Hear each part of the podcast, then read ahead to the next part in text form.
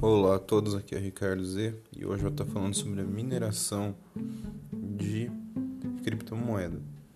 Existem dois tipos de protocolo de consenso de mineração, que é o POW e o POS. Primeiro vou falar do POW. POW se chama Proof of Work, né? É o processo de mineração que ocorre para criptomoeda como, por exemplo, o Bitcoin. Então, o que acontece? Você tem uma energia computacional chamada de hash power. Esse hash power, ele é o que resolve uma equação matemática.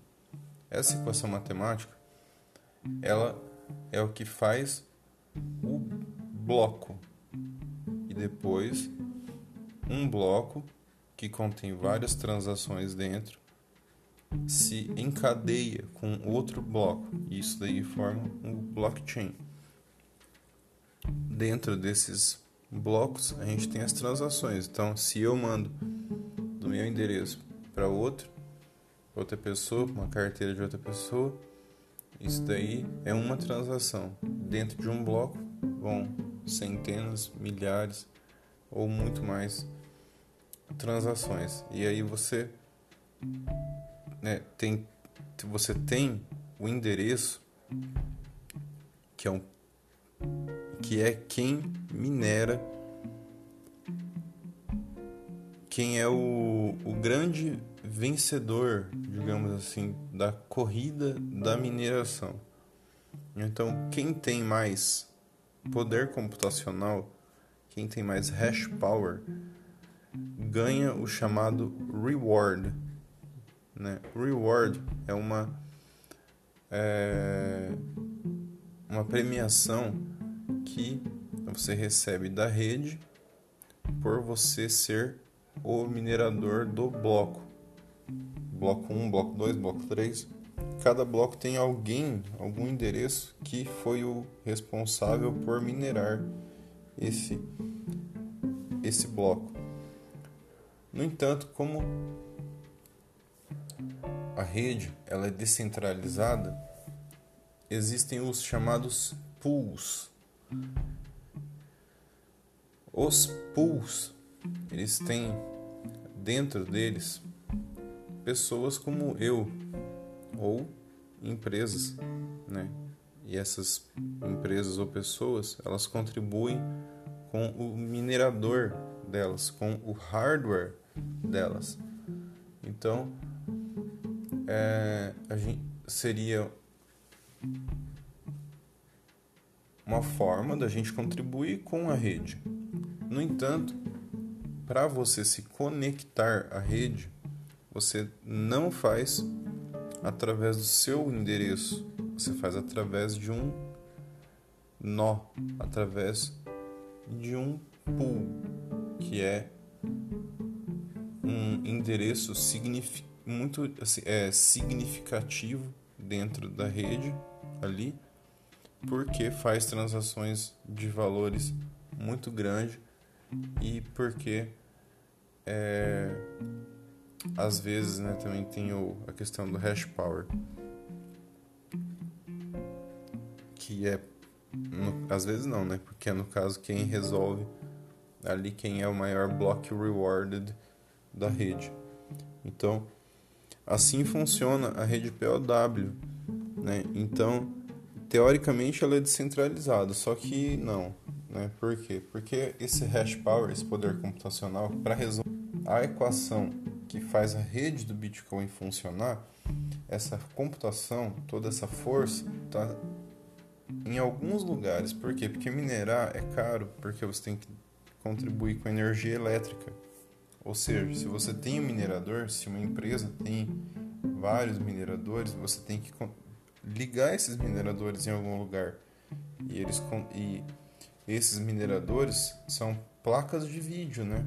Então, elas consomem, elas são placas de vídeo dedicadas que ficam ali trabalhando em cima de um, um programa, de um firmware, de um, um software ali né, que faz toda a mineração acontecer, mas isso daí custa, né, digamos assim, é, energia elétrica e banda larga. Mas o problema mesmo é energia elétrica. Então, você precisa ter muito para você minerar. Então, é, quem mais tem esse poder, mais ganha, porque mais está trabalhando na rede e maior chance tem de ser o premiado com a, o a abertura e fechamento do bloco. Então, né, porque ele é o grande endereço ali, então ele que está fazendo essas transações, então como ele é o minerador do bloco, ele recebe esse reward.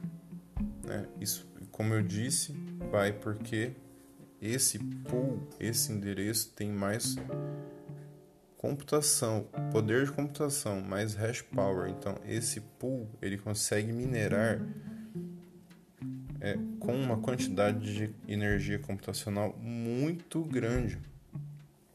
Então, eles têm assim é, locais imensos, assim, onde eles têm hardware é, e um e todo um processo ali de da parte de energia elétrica. E o que aconteceu em 2014, 15, 16, principalmente 2015, né, o meio assim, a China, por exemplo, teve uma facilitação do governo que fez com, fez com que a, quem estivesse minerando Bitcoin é, estivesse praticamente isento, não tinha uma taxa de é, energia elétrica para algumas regiões. Era muito barato, muito barato mesmo. Então, essas notícias, elas existem. Eu acredito que elas existem no CoinDesk, por exemplo, em algum arquivo, que são notícias de 2015. Então, a China, ela possui é, os maiores pools. A China tem o grande vendedor de hardware, que é a Bitmain, que fornece os hardwares Antminer. Né? Eu tive um Antminer S1, tive um Antminer S3, mas ficou enviado é, retail investor, né? quem é um investidor doméstico. Ficou inviável porque a gente tinha que pagar um horror de eletricidade e você não ganhava nada minerando. E assim é hoje. Outra coisa é que você também não consegue comprar o hardware. Então, somente quem tem muito dinheiro consegue reservar o hardware para poder minerar. Então, quem já tem esse dinheiro acaba comprando esse hardware de forma que misteriosamente, né, esse hardware aparece na mão de pools que são da China. Hum, provavelmente porque é, tenha muito dinheiro nessa área concentrado né, na China. Então, esse processo, como eu disse, ele é teoricamente descentralizado, só que não. Então, e agora a gente vai falar sobre o POS, o Proof of, é um outro protocolo de consenso. Né? O Proof of Stake a gente tem que utilizar também, igual no POW, a gente tem que utilizar uma moeda para a gente poder explicar. Então, no caso, vamos explicar sobre é, utilizando o Cardano, o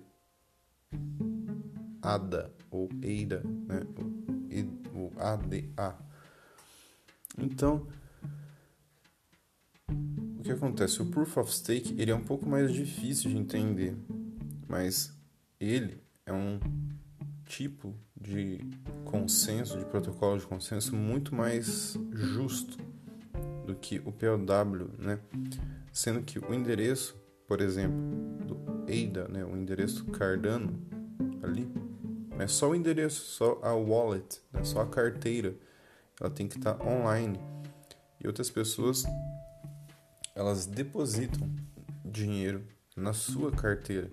É uma espécie de é, investimento. Né? Você investe em, no chamado DEFI, né? no DeFi, no Decentralized Finance, né? ou Finance, né?